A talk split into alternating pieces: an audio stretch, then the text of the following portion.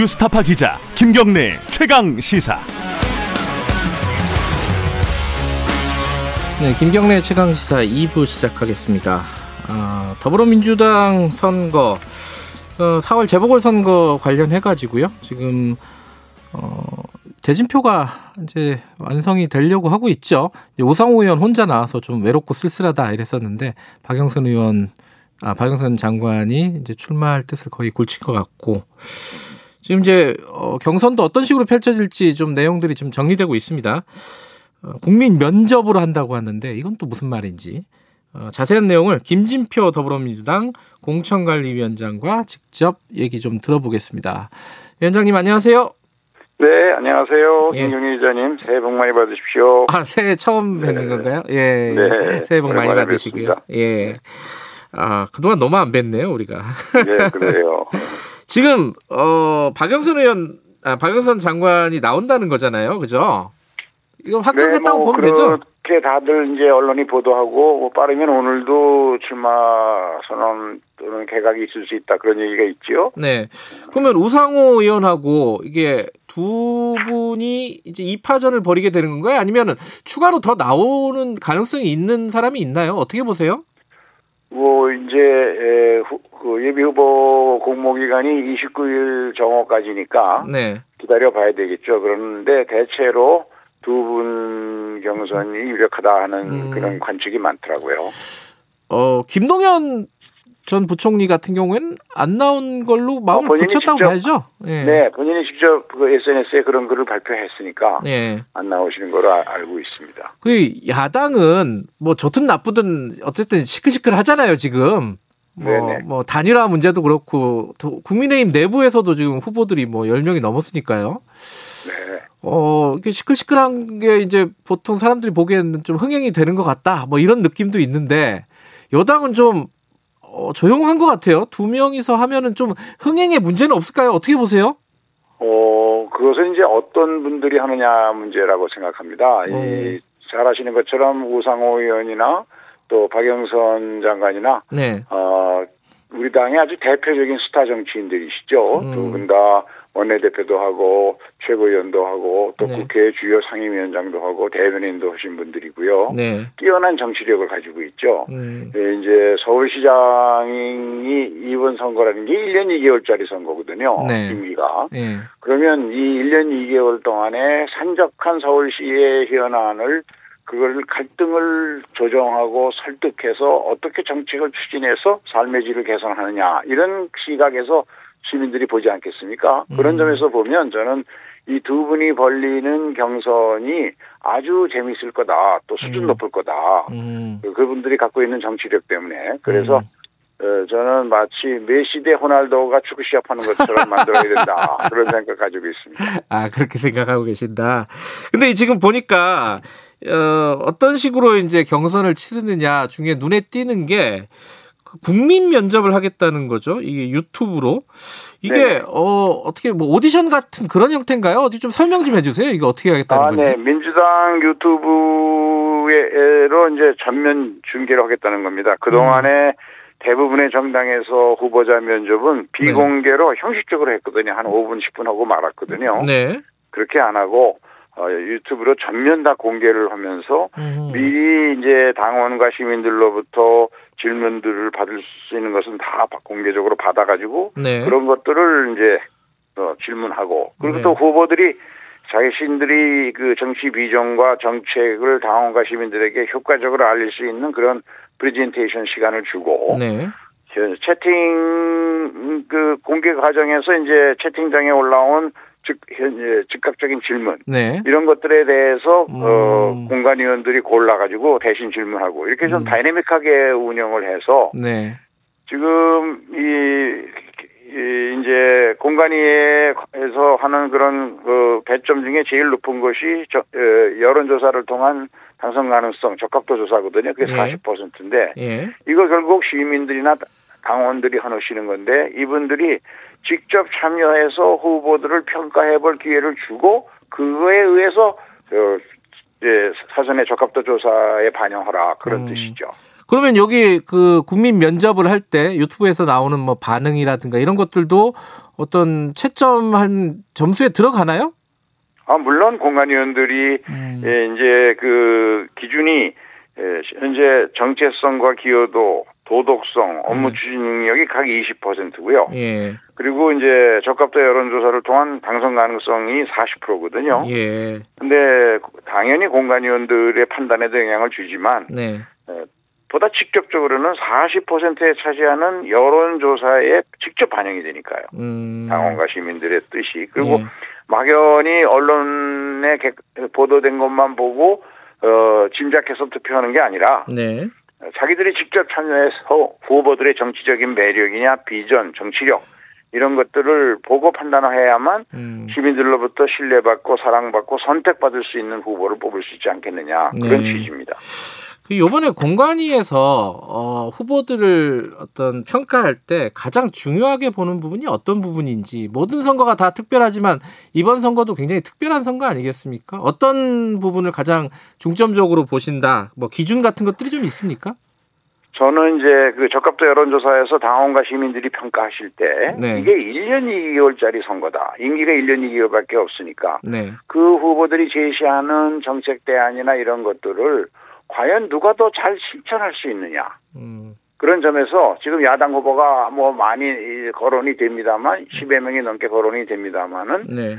어 마지막에 가면 야, 여, 여, 야당 후보 여당 후보 또 혹시 삼자 구도가 될지 모르지만 네. 소수로 제한되면 그분들 중에서 네. 시민들이 선택하는 것은 어 저는 그런 저 그때는 에, 이 집권 여당으로 또 국회 다수당으로 입법과 어 또 예산 지원을 강력하게 이끌어낼 수 있는 정치력을 가진 사람 네. 이- 그런 점에서 여권 후보에 대해서 상당히 비중 높게 평가해 줄 것이다 이렇게 음. 생각하죠. 근데 이게 지금 어, 나중에 좀 경선을 또 해야 되잖아요. 이 공, 네네. 공관위의 어떤 심사가 경선에 어떤 영향을 미치는 건가요? 어떻게 되는 거예요, 이게?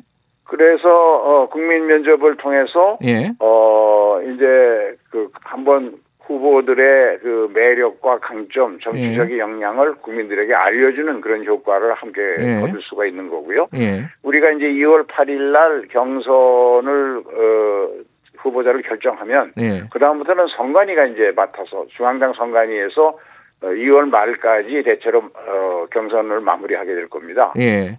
그러면 그 과정에서 뭐 토론도 있고 여러 가지 방법을 통해서 예. 시민들이나 당원들이 후보자를 어, 좀 더 잘 평가할 수 있는 그런 저, 계, 계기가 되- 마련될 겁니다. 그러니까 공관위의 어떤 심사 결과라든가 이런 부분들이 경선에 영향을 주는 건 아니라는 거죠.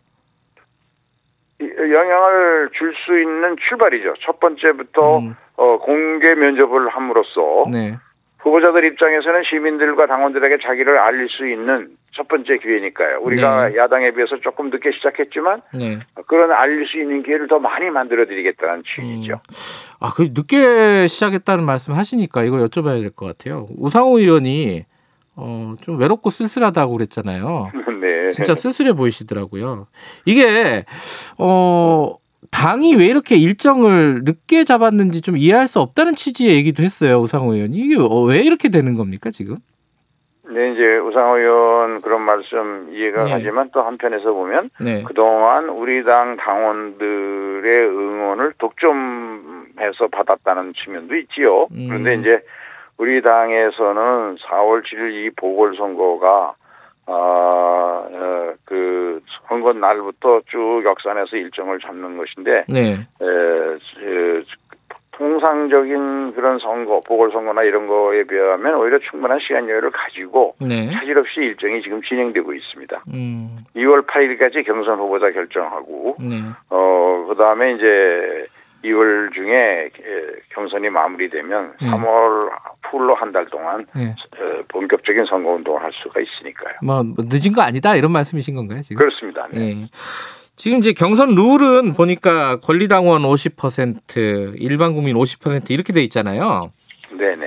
이게 이제 국민의힘은 완전 국민 경선 이렇게 한단 말이죠. 어, 좀 네. 달라요 민주당하고 네. 당원들의 어, 목소리라든가 어, 이거를 많이 높인 형태가 되는 건데 상대적으로 보면은 이런 특별한 이유가 있다고 봐야 될까요? 어떻게 보세요? 아, 그거는 네. 이런 차이가 있습니다. 네. 우리 당과 국민의힘은 당원 숫자가 비교가 안 될 정도로 우리 당이 많습니다. 음. 우리 당 당원은 100만 명이 넘고요. 훨씬 네. 넘고 네. 온라인 입당 열풍이 불었을 때 우리 권리당원 숫자만 150만 명을 넘은 적도 있었거든요. 네. 작년 전당대회는 크게 쟁점이 없는 전당대회인데도 권리당원 선거인단만 80만 명에 이르렀습니다. 음. 근데 작년 전당대회에 나타난 득표 성향을 보면 권리당원들의 의사와 여론조사의 결과가 크게 차이가 안 납니다. 음. 그건 우리 권리당원 숫자가 워낙 많기 때문에 바로 민심이 당심으로 일치했다는 것이죠. 그래서 국민의힘이 완전 국민 경선 방식을 채택하더라도 실제 후보 선정에 참여하는 국민의 숫자는 우리 당이 훨씬 많을 겁니다. 그거는 왜냐하면 예. 2019년 2월에 자유한국당 시절이죠 그때 예. 저그 국민의힘 전신 자유한국당이 전당대회 할 때 당원 수가 36만 명이었고요. 예. 실제 투표한 당원은 모두 11만 명에 불과했거든요. 네. 근데 우리 당이 작년에 그저 전당대회 할 때 권리당원만 80만 명이고 투표한 숫자가 33만 명입니다. 예. 김정민 최고위원이 16만 표를 받았으니까 그 거- 실제 저 자유한국당 시절에 투표한 전체 당원보다 5만 명을 더 많은 수- 음. 투표를 받았거든요. 네. 그래서 어, 우리 당이 그런 점에서 보면 어 저는 어 이그 당원 당연히 당에서는 당원 권리 당원이 중심이 돼야 되는데 워낙 음. 당원 숫자가 많아서 그것이 바로 당신과 민심의 괴리가 없이 일치한다. 저는 그렇게 믿고 있습니다. 예, 은근히 국민의힘을 디스를 하시고. 근데 저기 외부 인사 영입 같은 가능성이 좀 패- 아, 차단되는 거 아니냐, 좀 폐쇄적인 거 아니냐 이런 지적도 있긴 있어요. 뭐 그동안 여러 가지 경로로 김동연 후보 권유도 했었고 그랬던 걸로 알고 있고요. 네, 어, 뭐, 어, 이제, 에, 당 지도부나 이런 곳에서 많은 노력을 했던 걸로 알고 네. 있습니다. 김동연 부총리 전 부총리는 대선 나간다고 안 나오는 건가요? 어떻게 봐야 돼요? 어, 뭐 그런 짐작들을 하던데, 아, 그 문제는 이제 또 본인 의사를 들어봐야 되겠죠. 알겠습니다. 야당 얘기 하나만 여쭤보고 정책 얘기 좀 들어가 볼게요. 야당 지금 뭐 단일화 문제가 제일 시끄럽습니다. 그러니까 안철수 대표를 둘러싸고 안철수 대표는 어제 또 그 당에 들어가서 내가 경선에 참여하겠다, 참여할 의사도 있다 이렇게 얘기를 했어요. 이거 어 국민의힘이 받을 수 있을까요? 김종인 위원장은 일단은 뭐 부정적인 의사를 밝혔는데 어떻게 보십니까? 김종인 위원장이든 주호영 원내 대표든 다 부정적인 반응일 수밖에 없는 게 입당을 안 하고 경선에 참여한다는 것은 어 국민의힘 당원에상 불가능할 겁니다. 음, 그 그런 경선은 그, 그 맘, 어, 누- 누가 마음대로 할 수가 없겠죠. 음. 그럼 이게 최종적으로 이제 본선이 중요하잖아요. 경선도 중요하지만은. 근데 본선에 이제 삼자 구도가 될 것인지, 양자 구도가 될 것인지, 이 부분들이 되게 관심이 많지 않습니까? 정치 구단이시니까. 이거 어떻게 전망하십니까, 이거? 네, 글쎄요, 뭐, 김정인 위원장은 삼자 구도로 가도 이길 수 있다라고 그렇죠. 얘기하시는데, 예. 그거는 이제 김정인 위원장 입장에서는 당연히 그렇게 얘기를 공개적으로 하지만, 예. 그러나 속마음까지 그럴까? 아, 그거는 저는 의문이 있고요. 예. 어, 그 반증이 어제 그 안철수 어, 의원이 이제 완샷 경선하자고 하는데 즉각 그 장깨 부리지 말라 뭐 이런 식의 이야기를 하는 걸 예. 보면 아 삼자구도 가면 안 된다는 생각을 하고 있는 거 아니겠어요? 음. 알겠습니다. 선거 얘기 이거 하나는 더 여쭤봐야겠네요. 지금 어 지지율이라든가 뭐 이런 걸 보면 전반적으로 민주당한테 그렇게 우호적인 상황은 아닌 것 같습니다. 그리고 이번 선거가 시작된 배경도 마찬가지고요. 좀 어려운 선거가 될 것 같다는 전망이 지배적인데 공관위원장으로서 이번 선거 어떻게 어떤 전략으로 어, 국민들에게 호소하실 건지 이 얘기 하나 듣고 다른 얘기로 가죠. 네, 사실 음, 어려운 건 사실이고요. 그러나 네. 또 생각해 보면 작년 4월 총선도 어 1월 달 생각할 때는 우리 당에게 아주 불리하다 음. 것이다라고 생각을 했었죠. 네, 정치는 생물이라 늘 변하는 것인데 네. 집권 여당의 입장에서 가장 중요한 서울시와 부산시의 후보를 안- 내지 않, 않을 수가 없고 네. 그런 점에서 어또 이제 이, 이 이번 선거의 특성이 1년 2개월 임기 시장을 뽑는 거거든요. 네, 그러면 음, 궁극적으로 마지막에 시민들이 판단하실 때는 1년 2개월 동안 많은 비전과 공약을 내세우지만 네. 1년 2개월 동안 그것을 실천할 수 있는 후보가 누가 더 어, 잘하겠느냐 예. 이런 정치력과 또 정책 추진 능력 네. 그런 점에서 보면 집권 여당, 국회 다수당 그 후보에 대해서 높은 이제 이 마지막 선택을 할 때는 음. 높은 비중을 두고 평가하지 않겠는가. 예. 또 그렇게 되도록 어, 우리 선거 캠페인을 몰고 가야 된다고 생각합니다. 알겠습니다. 실천 가능성으로 승부를 좀 보겠다 이런 말씀이시네요. 네. 자 경제 얘기도 좀 여쭤볼게요. 국가 경제 자문회의 의장이시기도 하고 자그 지금 4차 재난지원금 물론 이제 3차가 진행되고 있는 상황에서 벌써 4차 얘기냐 뭐 이렇게 볼 수는 있겠지만은 일부 지자체에서는 이미 지급을 하겠다고 막 얘기를 하는 지자체들이 많이 나와요. 자, 자체적으로 뭐 순천도 네네. 그렇고 울산도 그렇고 당장 경기도도 지금 뭔가 계획을 하고 있지 않습니까? 이게 당에서 이- 지금 정리가 됐습니까? 어, 당의 입장은 음, 지금은 아직은 사회적 거리두기 운동 2.5의 단계고 음, 결국 그 특히 이 경기도에서 얘기하는 것처럼 어 그 저 모든 도민들에게 다 획- 획일적으로 똑같이 놀아주는 네, 그런 형식의 재난지원금은 결국 소비 진작을 위한 것인데 네, 어 5인 이상 못 만나는데 네, 아 지금 타- 타이밍상 적절하지가 않은 거 아니냐 음. 조금 더 기다려서 어 확진자 수가 더 줄어들고 어 사회적 거리두기 운동을 완화가 돼서 예. 어, 이제 이- 이는 경제 회복이 더 중요하다라는 그런 이 음. 시기에 이제 검토할 문제다라는 음. 생각이고요. 저는 그 판단이 맞다고 생각합니다. 근데 경기도 같은 경우가 인구가 천만이 넘잖아요. 그러면 지금 말씀하신 거로 보면은 당의 입장하고 다 좀 다른 어떤 정책을 시행하려고 하는 건데 여기에 대해서 좀 강하게 당이 얘기해야 되는 거 아니냐 이런 목소리들도 당내에 있는 거 아닙니까? 이거 어떻게 해야 된다고 보세요? 어, 당 대표께서 어제는 비교적 강하게 그 문제에 음. 대한 의견을 개진하셨더라고요. 예, 아, 그럼 그 정리가 좀 될 거다 이렇게 판단하십니까? 그렇습니다. 예. 네, 그렇게 돼야 되겠죠. 이익공유제도 하나 여쭤볼게요. 어제 저희 홍익표 정책위의장이 인터뷰를 하면서 은행권에 대한 얘기를 했어요. 은행권의 이자를 제한하거나 멈추거나 뭐 이런 것들을 좀 법제화할 필요가 있다.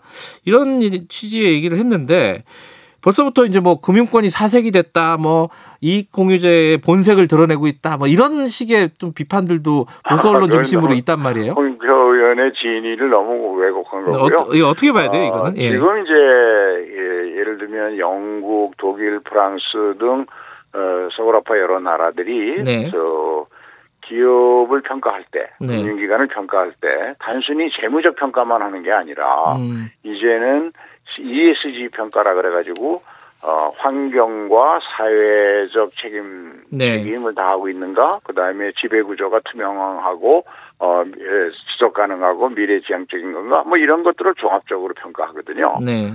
어, 그것이 지속 가능한 기업의 에, 평가라는 뜻이죠. 네. 그래서 어, 주요 나라들이 그런 것들에 대한 투자를 의무적으로 공시하는 제도까지 시행하고 있습니다. 네.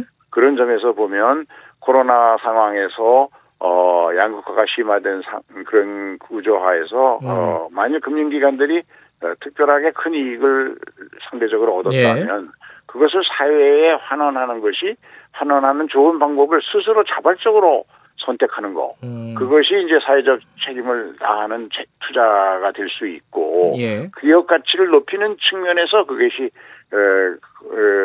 좋은 성과를 가져오니까 네. 그, 그런데 그런 방법 중에서 만일 에, 서민금융에 대한 이자를 경감하는 일이 예. 가장 에, 효율적인 방법이라고 은행들이 평가한다면 그런 것들이 도입될 수 있지 않겠나 이런 의견을 얘기한 것 같아요. 음, 강제하자는 거 아니고요. 강제는 안 네. 한다 이런 말씀이신가요? 네, 네. 예, 우리 당에서 어, 당 대표가 여러 차례 강조했지만 예. 분명한 것은 자발성과 그리고 어, 지원은 하되 인센티브 음. 등을 통해서 그러한 에, 그 사회적 책임 투자나 이런 걸 지원은 하되 간섭은 최소화하겠다. 네. 그런 그런 원칙 하에서 지금 여러 가지 방안을 하고 논의를 하고 또 국민적 공감대를 만들어가고 있죠. 알겠습니다. 오늘은 여기까지만 듣겠습니다. 오랜만에 네. 감사합니다. 네, 감사합니다. 더불어민주당 김진표 공천관리위원장이었습니다.